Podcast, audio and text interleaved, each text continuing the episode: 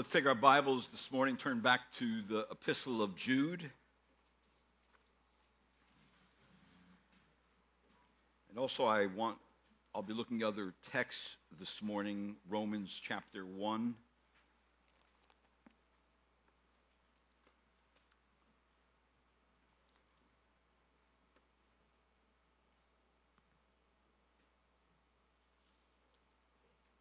Let's pray. Lord, this morning I do thank you for your word. I thank you, Lord, that we're able to open it up, see it with our own eyes. And I pray, Lord, this morning as we consider just the subject of judgment, that you would just show us that because you are Lord and Creator, that you are also the judge of all men. And I pray, Lord, that today we would humble ourselves under your mighty hand. Take us, Lord, and use us to understand the truth, to apply it to ourselves, and then to live it out in our life. And I pray this in the precious name of Christ. Amen.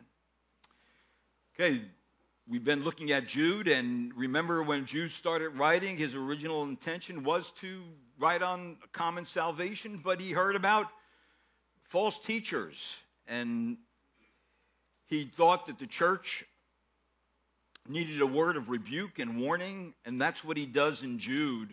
So it's a timely book even for us today.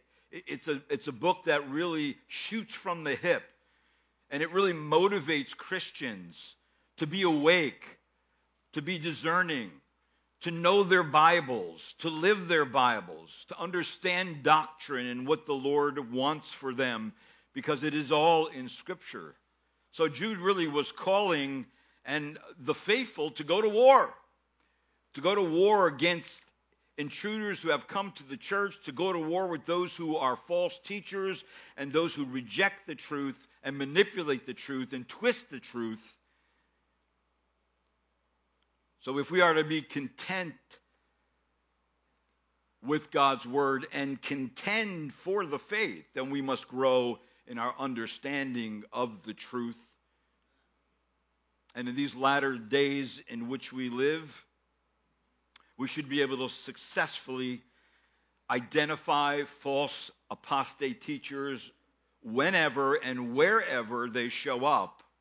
And the five characteristics of false teachers that I've been mentioning in Jude chapter 1, verses 8 onward, was that we saw the pride of false apostate teachers. We saw the profound resemblance of these present day teachers to Old Testament Old Testament apostates because things have really not changed. Satan still has the same toolbox and he still brings out the same stuff today. He just twists it a little bit. And then we saw the portrait of these uh, exemplified and how they looked. And then this morning, I'm just going to begin to look at the punishment that they earn. That the judgment, in other words, on the ungodly, false, apostate teachers. So the subject of judgment and punishment, again, is brought to our attention and I will, I will come back to this text next week, but this morning I want you to focus in on verse number 15. And I want you to notice what it says there. It says, to execute judgment upon all and to convince all the ungodly of all their ungodly deeds, which they have done in an ungodly way and of all the harsh things which ungodly sinners have spoken against him. Now, as we read this text, we notice that the word all is used and the word ungodly is used four times. Jude is stressing a point. Right now, this also gives us an understanding that false teaching leads to ungodliness which leads to speaking against God. Frequently, when Satan begins a renewed attack on biblical revelation, the enemy tries to persuade people to doubt whether God exercises judgment on people at all. The present day idea that God would judge people is often rejected as being an archaic understanding of God, a view of God that he is an angry old man in the sky who judges people for no reason. This wrong understanding of God, however, ignores the biblical notion that God has personally, actively, and been rightly offended by this and by his creation and, or, and his creation and holy law has been defiled. That God has every right to respond to sin with his righteous judgment because he is a righteous God. That is his nature. So, behind the idea that God would ju- wouldn't judge people is the belief of inherent goodness, inherent human goodness. The belief that humans are basically good people is a product of humanistic thinking. The Bible tells us that all people are born in sin and are enemies and hostile towards God. Like it says in Romans, for we for if while we were enemies we were reconciled to God. And then in Colossians, although you were formerly alienated and hostile in mind, engaged in e- evil deeds.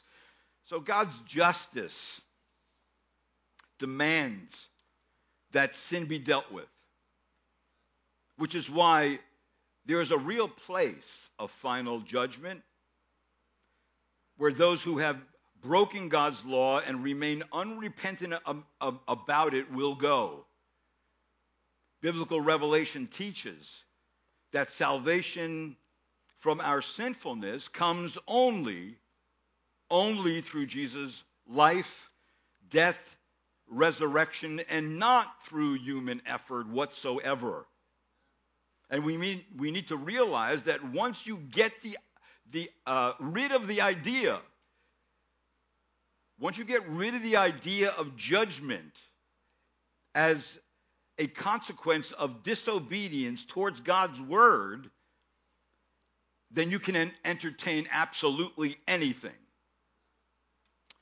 Covetousness, theft, racism, abortion, euthanasia, same sex marriages, gender fluidity, woke ideology, social justice based on what society thinks thinks just, justice ought to be, and which all of it does is leads to anarchy. And why? Because people believe there are no consequences for their actions. They are in a place where, as it says in just, just in the days of Judges, in those days there was no king in Israel. Every man did what was right in his own eyes. Now, that is what the apostate, scoffing, false teachers were doing. Whether intentionally or not, they were convincing people of the promise of freedom from moral accountability and final judgment. As it says in 2 Peter 2:19, promising them freedom while they themselves are slaves of corruption. Now, if there's one thing that has already been clear in the epistles of St. Peter and Jude is judgment has fallen in the past and will come again. That is very clear. And that is very is actually stressed in both 2 Peter and Jude. But now, right now, this morning, I would like to step back a bit and answer the question as to why are false teachers judge, and those who follow them actually judge with such severity. Possibly the two great mountaintop sins of our nation is moral degeneracy and religious apostasy. The sin, these sins have found their way into the church, and the vehicle for entry has been, for the most part, false teaching.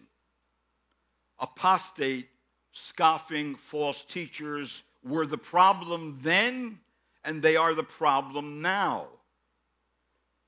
And as we come to a passage that once again points to the punishment that is deserved false teachers, and yes, their judgment they have actually earned.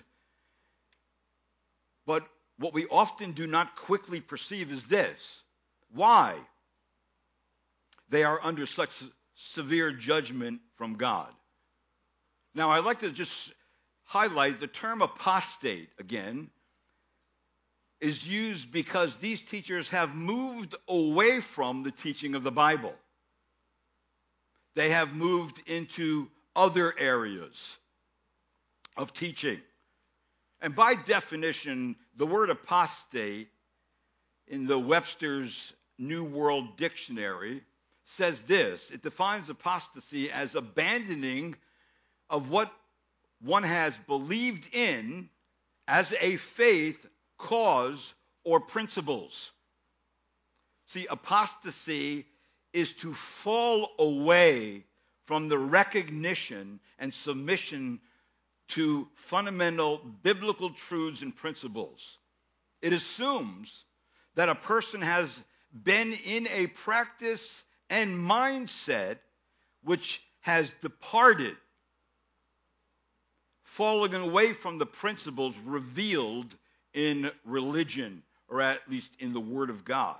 And God hates when people turn away from the light and the privileges that have come to mankind, whether that is the light of God's general revelation or God's special revelation.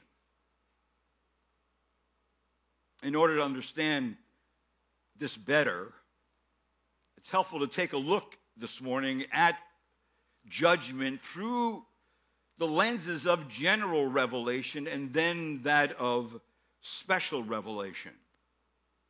So, the first thing is that God's general revelation has been given to man.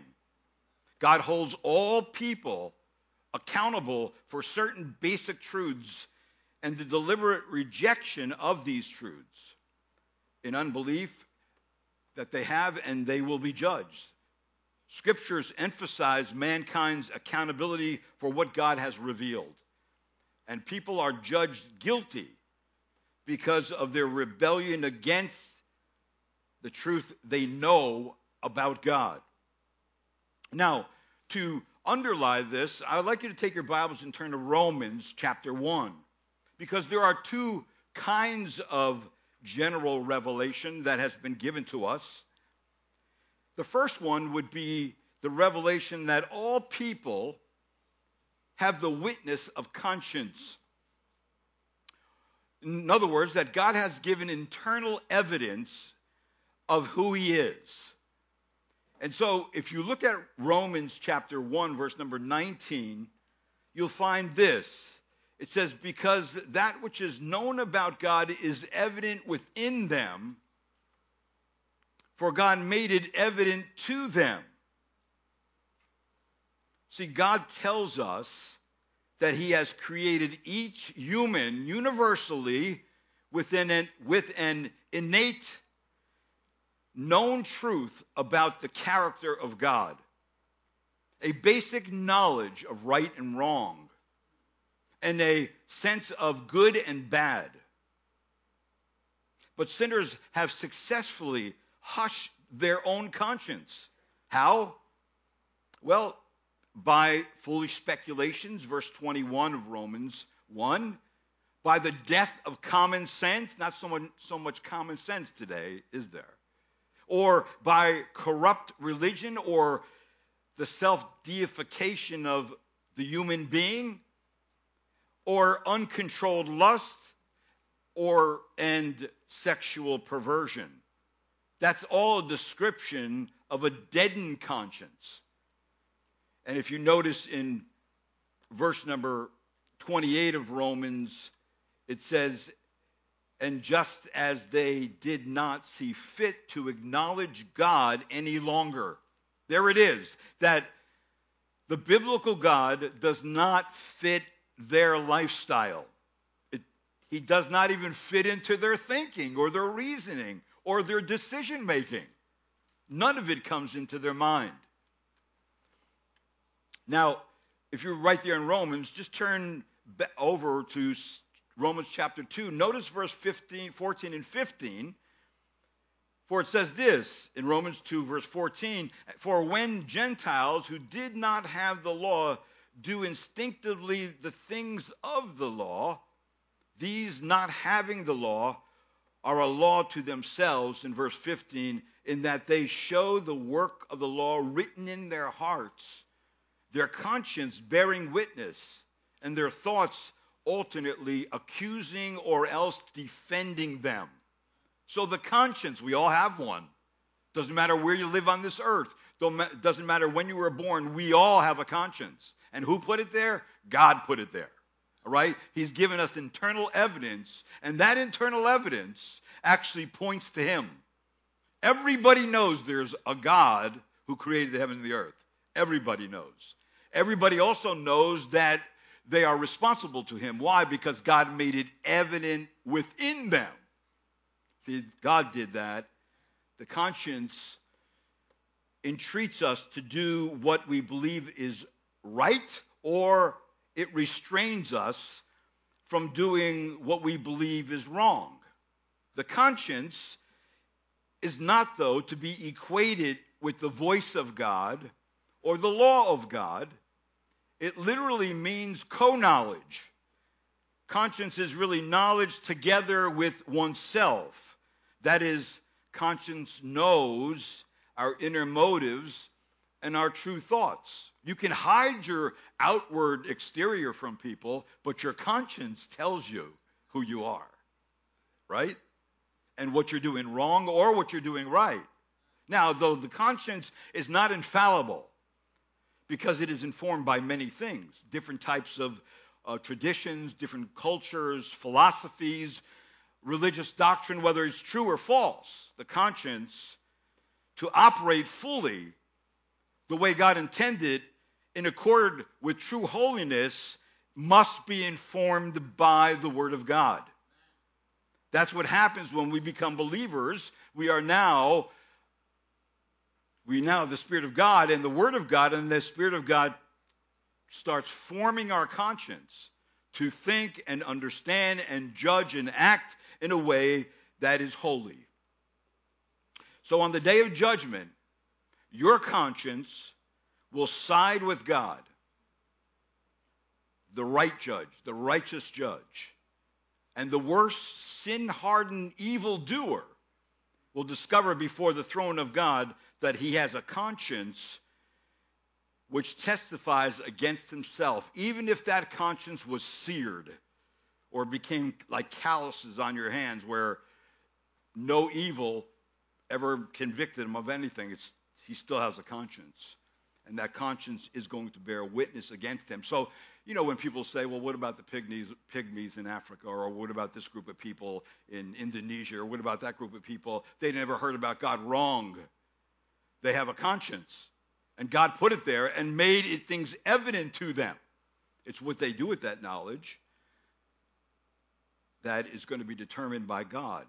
And I say that for this reason that false teachers relate in their teaching that there is no consequences for actions because they are free in Christ.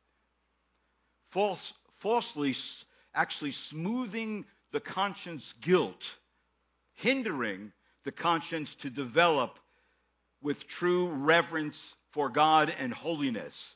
That's what their teaching produces. So, because of that, they're under judgment of general revelation from God. A second kind of revelation, general revelation, is that all people have the witness of creation. They have conscience, but they also have the witness of creation. Now, God, from the foundation of the world, has openly manifested himself to people by the works of his hands, in which his everlasting power and divinity are clearly seen. They're not clouded, they're clearly seen. Now, if you're right there in Romans again, notice Romans chapter 1, verse number 19. It says this, verse 19, because that which is known about God is evident within them, for God made it evident to them. Then, verse 20, for since the creation of the world, the invisible attributes, his eternal power and divine nature have been clearly seen, being understood through what has been made. And what's the result of that? So that they are without excuse. So that God has made it that, listen, every day we walk out of the house, every season we pass through, it's slapping us in the face every day that God has created those things that general revelation is God's reality is known to everyone. Nobody can say, Well, I didn't know. Nobody could say that. And of course, when you go back to Psalms, like Psalm 19, verse number 1, what does it say? The heavens are telling of the glory of God, and their expanses declaring the works of his hands.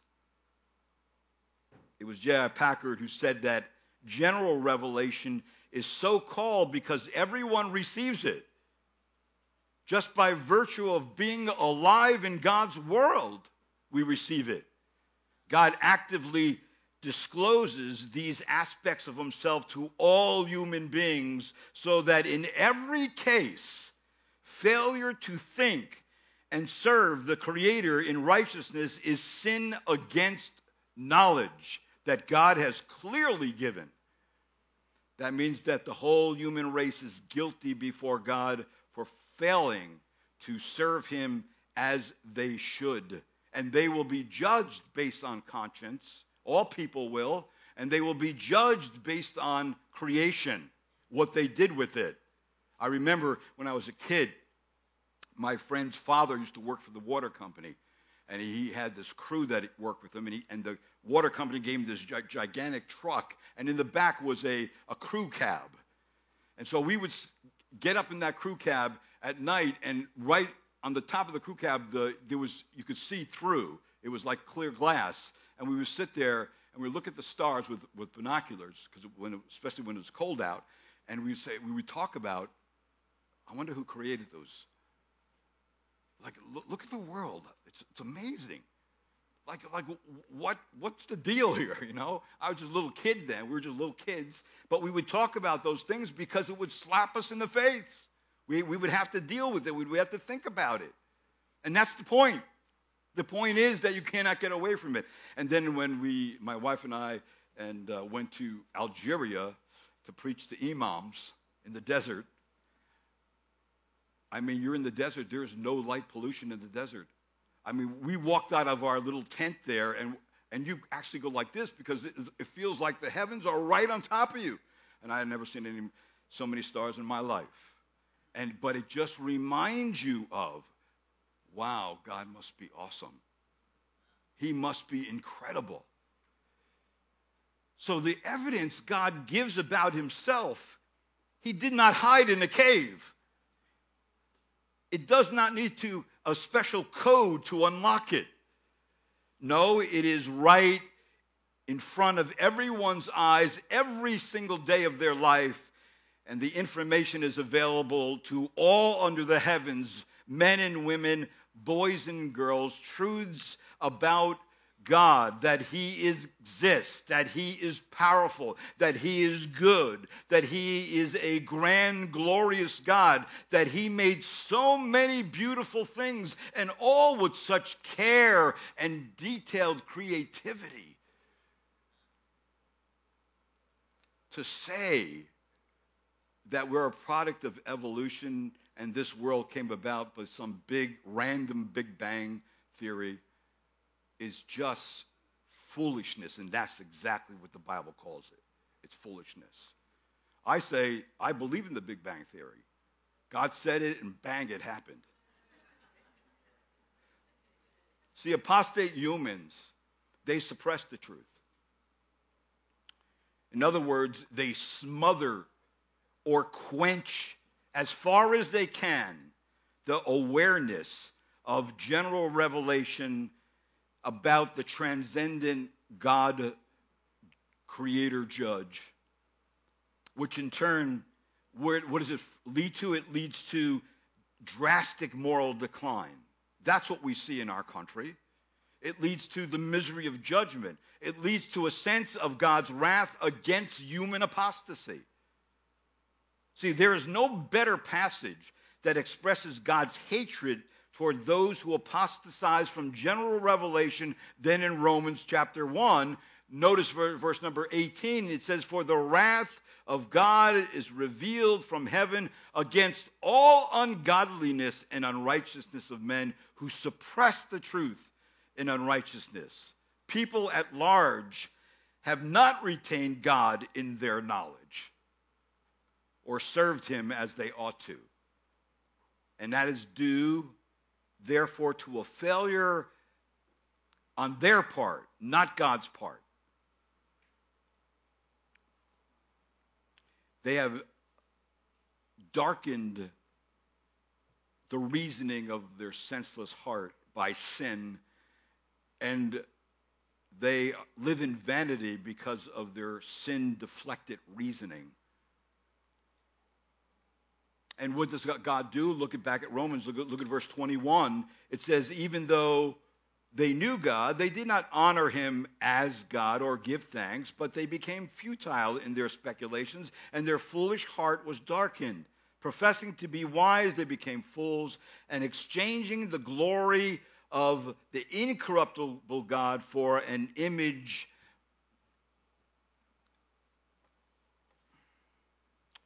in the form of corruptible man and of birds and four footed animals and crawling creatures. Therefore, what did God do in verse number 24? He gave them over in the lust of their own hearts to impurity as so that their bodies would be dishonored among them. In verse 25, for they exchanged the truth of God for a lie and worshiped and served the creature rather than the creator who is blessed forever. Amen.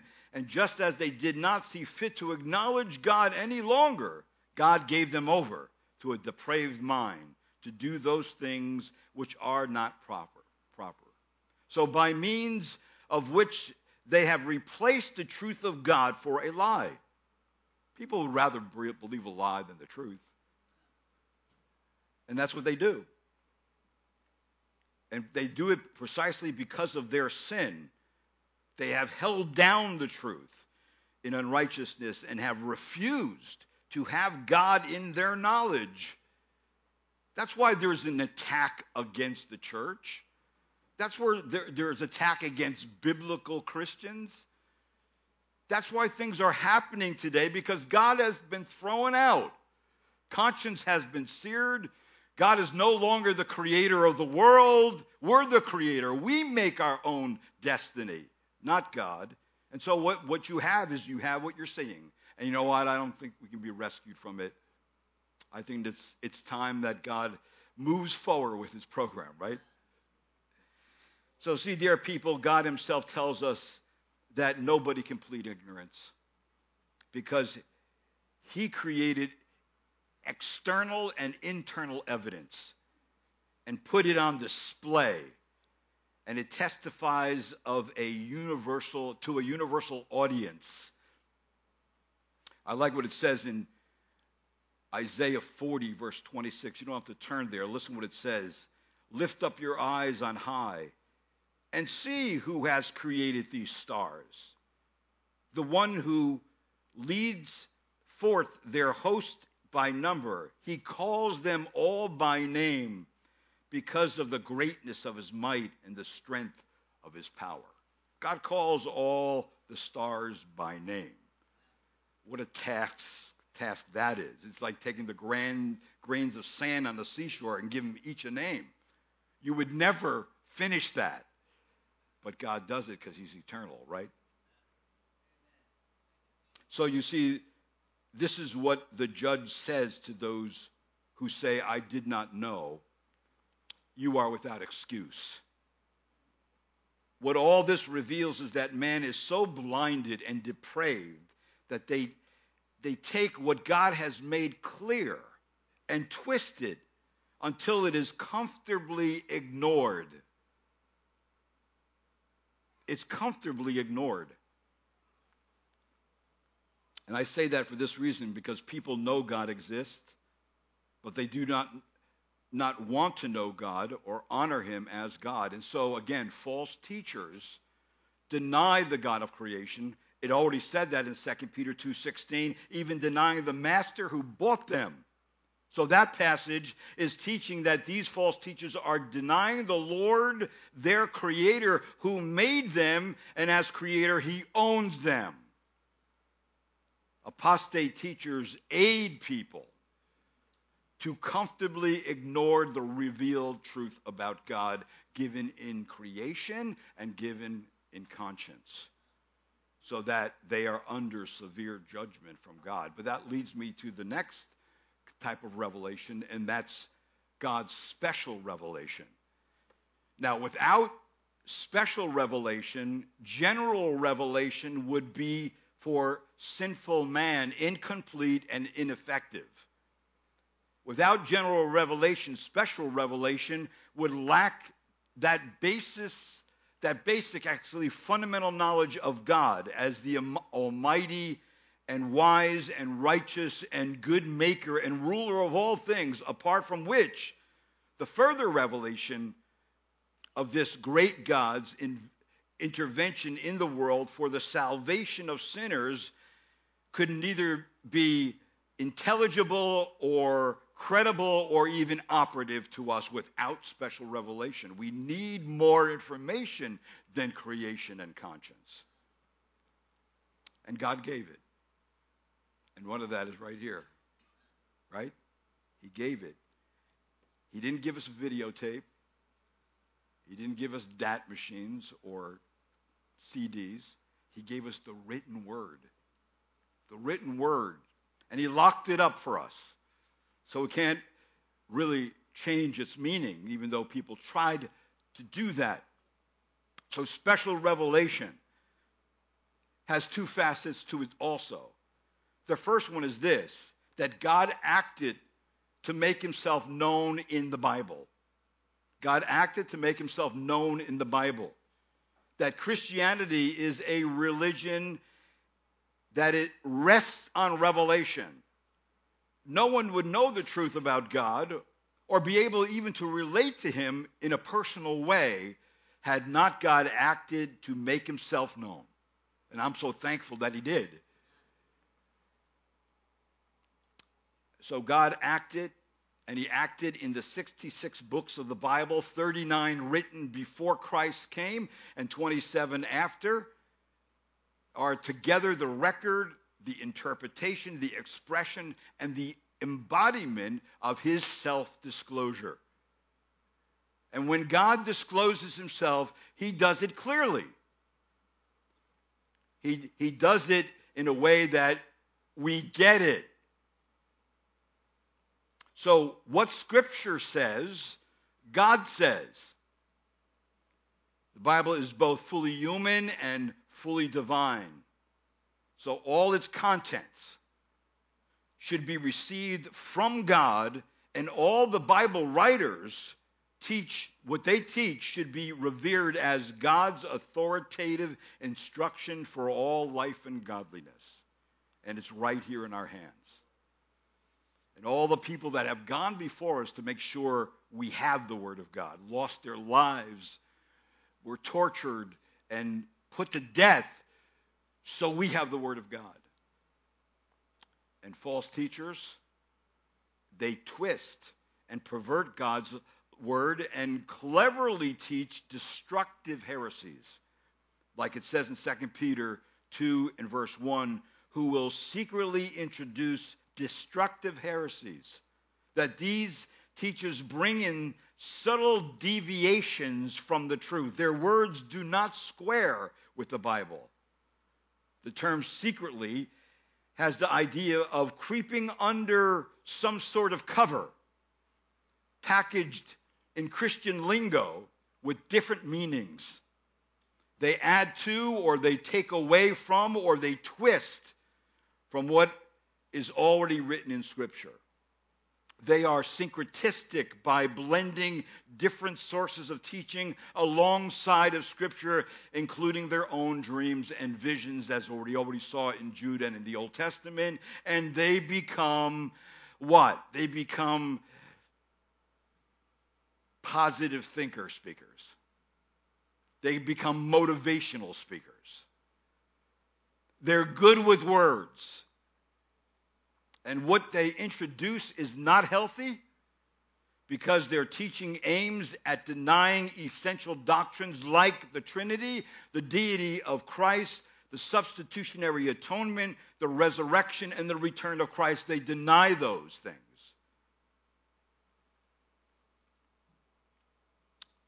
So, conscience, creation, the Word of God. There is a second aspect of special revelation that God acted to make himself known in the person of Jesus Christ.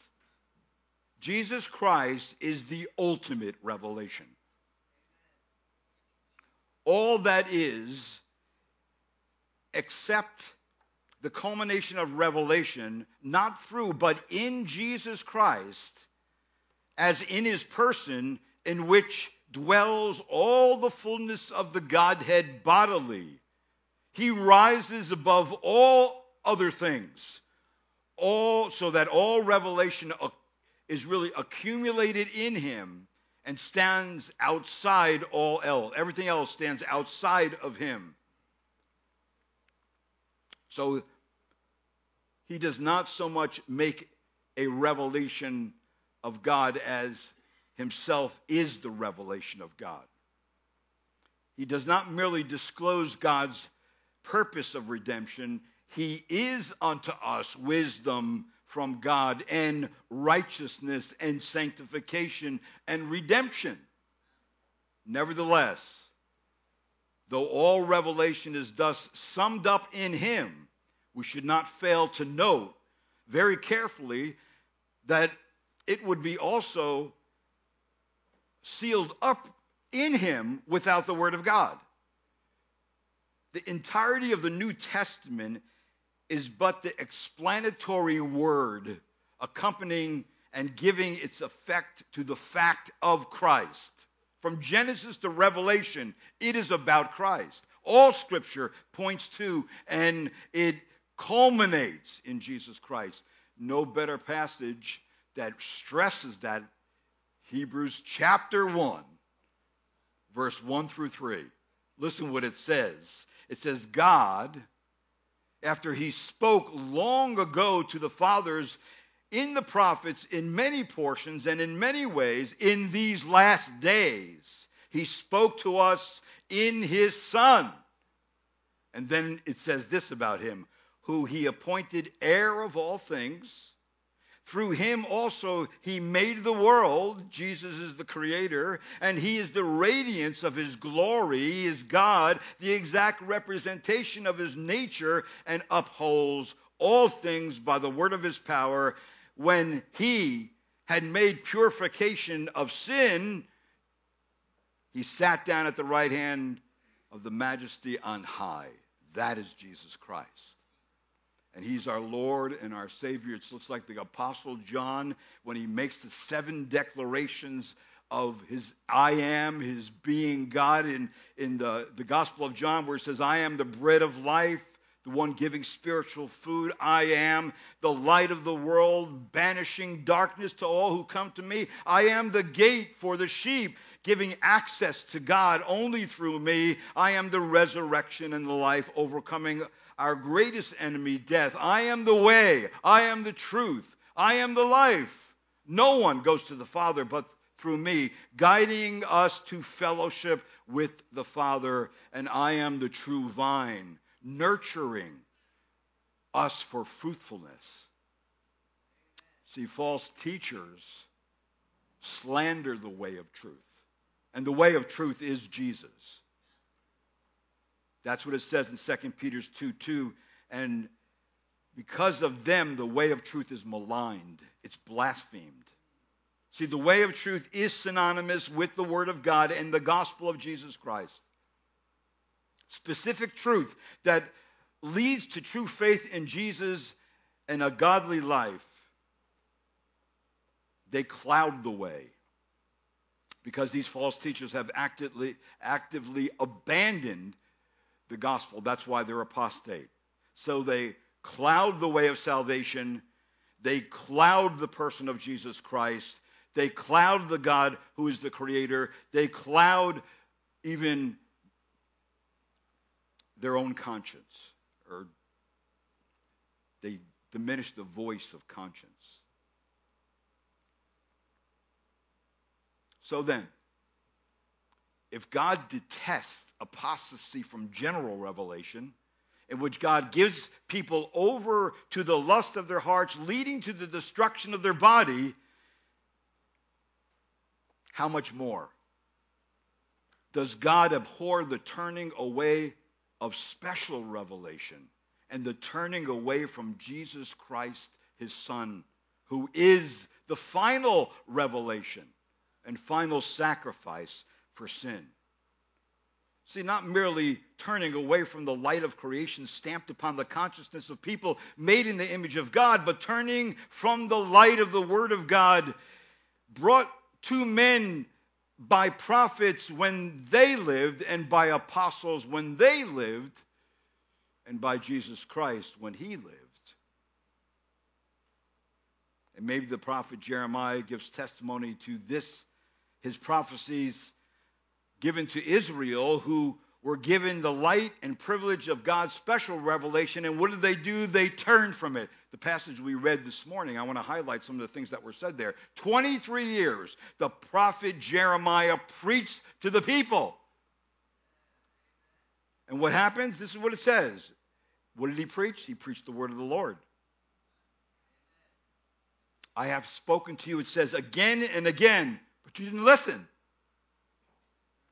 And then it says there, I sent my servants to you, the prophets, again and again, but you did not listen or incline your ear to hear. And what happened? You went after other gods and served them and worshiped them, and you provoked me to anger with the works of your hands. And I will do you no harm. Yet you have not listened to me, declares the Lord, in order that you might provoke me to anger with the works of, you, of your hands to do you to do uh, to your own harm. And then what happens? They go into 70 years of under the Babylonian Empire because they just didn't listen. And what did God do? He takes away the voice of joy. He takes away the voice of gladness. He takes away the voice of the bridegroom. He takes away the sound of the millstone where they grind grain for food and he takes away the lamp of the light and he sends him into desolation. It says in the Bible it's a horror.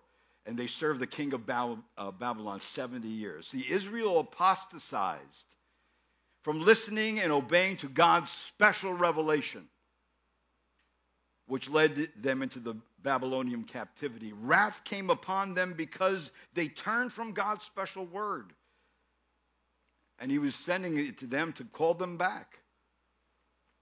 This gives us a sense of the horrible nature of religious apostasy. The turning of one's back on God's revelation. If we turn our back on God's revelation, there's nothing left.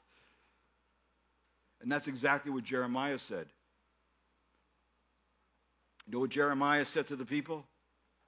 If you'd like to take your Bibles there, you can turn there he says, listen, let's face it in our nation. In our nation, we have been blessed with megawatts of special revelation. And what happens to those who turn from God's special revelation? What are we left with? I believe that we really get an example from the prophet Jeremiah of the results of when people apostatize from God's special word to them. Jeremiah chapter 2, notice in verse 11 through 13, It says, Has a nation changed gods when they were not gods? Now, let me just explain that. That's a question. He's saying this to the people of God that the idolatrous nations surrounding you, Israel, were more faithful to their false gods than Israel has been to the true and living God of the universe. They don't change their gods for other gods, but you do. There is less inducement to change their gods because their gods are just like themselves. And that's what idolatry is. Idolatry soothes the conscience. That I can be religious and I can feel good about myself, and yet I'm under God's judgment because I'm believing what is false. See, they're comfortable with their gods because their gods are carnal. They have sinful minds. And they make things from their sinful minds into things they could worship. So look again at the passage. It says, Has a nation changed God when they were not gods? But my people have changed their glory for that which does not profit. You change, but they don't change. And look at verse 12. It says, Be appalled, O heavens. He calls the heavens into judgment at this, and shudder and be very, very desolate, declares the Lord, for my people have committed two evils. They have forsaken me, the fountain of living waters, to hewn for themselves cisterns, broken cisterns that can hold no water. So here it is. A cistern was a container that was specifically carved out in order to hold some liquid, especially this case water, and the life-giving liquid that we all need for life, which is water. But here the picture is God is the fountain of living water. And the people turn from the fountain and that provides life-giving water and they stop it up. Then they turn to chip away their own little cisterns, forsaking the living pure water for a cistern that can hold no water. That is religious apostasy. And what are the two idiotic evils? The enormous crime by God's people against God? Simply this rejection of the source of life. And also a forsaking, forsaking their living true God and exchanging God for an imaginary God. And that's what idolatry is it's just formed in the mind. It's however ever God I want to be. Phantoms without being that bring no help or profit to its worshipers. So the rejection of truth, and then if you don't have truth, there's no such thing as a vacuum. What's going to fill that vacuum? Error. So Here's the second thing the reception of error. If you reject truth, you must accept error. There's no in between. So they replace her true God with false idols. And the best they can get is stagnant water. And the worst, all the water seeps out and provides no nourishment at all. In fact, the point of Jeremiah is this dead idols cannot impart life. Only God can impart life. So, this is what the apostate teachers do they stop up the living, life giving water of God. They stop it up. And if you stop up the life giving water that comes from God, the living, the active, the refreshing Word of God, and you replace it with something else. And what do they replace it with? Their own ideas, their own opinions, their own thoughts, their dreams and visions, and then then make that authoritative, and that's what they bring to people. That's why false teachers are under such judgment. So it'll end up giving no life to those who attempt to drink it because of the human containers, because the human containers are full of holes and they can hold no water. Therefore, with no life giving water to sustain life, there's nothing but death and darkness. We have a bunch of broken cisterns in our religious teaching today. We have the health, wealth, and prosperity gospel. That's an empty cistern.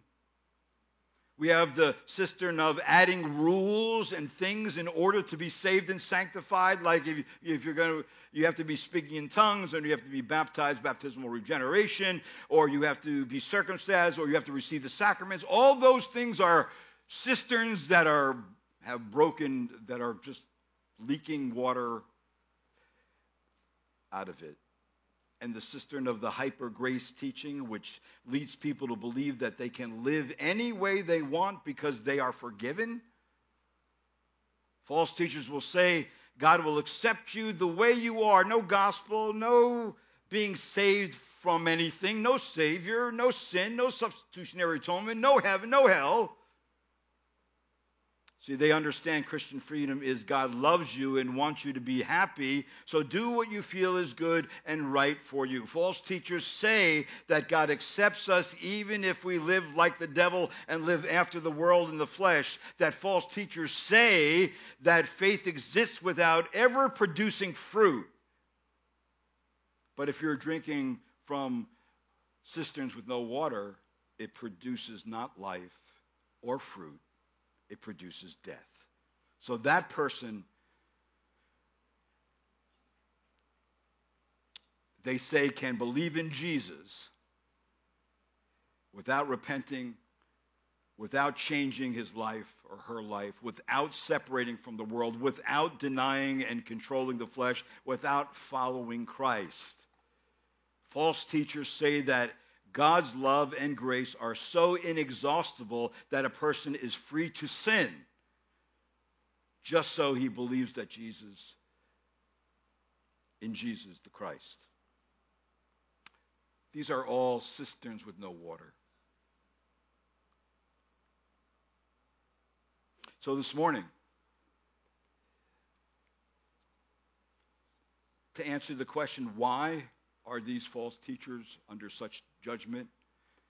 Well, because they reject God's general revelation in conscience and creation, and they reject God's special revelation in the Word of God by twisting it and in the person of Jesus Christ, who is the way and the truth and the life. And they distort the truth which enables people to come and actually be saved and be forgiven and be cleansed and receive the Spirit of God and learn the Word of God to live a holy life. See, that's what they cloud. And because of that, God will hold judgment. Now, that also means that we have to be careful that we know the Word of God, that we're not being deceived. And whatever teacher you're listening to, you may better make sure that teacher is in the Word of God and they're handling it correctly. Because very easily can you be deceived. Right? So that means discernment is paramount for a believer. Paramount. So this morning, I'm uh, the, next week, I'm going to get back into Jude and we're going to unpack the rest of those passages. I just wanted to answer that question and give it to you this morning. So let's pray. Lord, thank you again for the Word of God. Lord, it is amazing to look out of our eyes and see creation. It is amazing to know that we have a conscience that has been given by you that does convict us of right and wrong, good and bad, because that, that standard came from, from you. And we thank you, Lord, that you've given us the Word of God written, preserved, protected, and it's in our hands, and we can know your mind and what you want. we can know how to be right with you. Thank you for that. Help us never to cloud that message or be in the way of that message. And Lord, we thank you, Father, that you've given your Son to come into this world, to be the sinless man of God, to take, to then to go to the cross in obedience to you and die in the place of people like us, the just for the unjust, and then to take the full wrath and pay the full penalty, and then to take our sin and nail it to the cross and put your righteousness on our account, knowing, Lord, that the only way we can be saved from your wrath is to have the righteousness of someone else on our account, and that someone else is Jesus Christ. Thank you, Lord, that he defeated Satan and death. He rose from the grave. He ascended into heaven. He's seated at the right hand of the Father, and he's preparing a place for those who know him. He is praying on our behalf, interceding for the saints, and he is preparing to come back again and get us. Thank you for that. We praise you for it. Now, Lord, let us lift up our voices to worship you because of these truths. And I pray in Christ's name. Amen.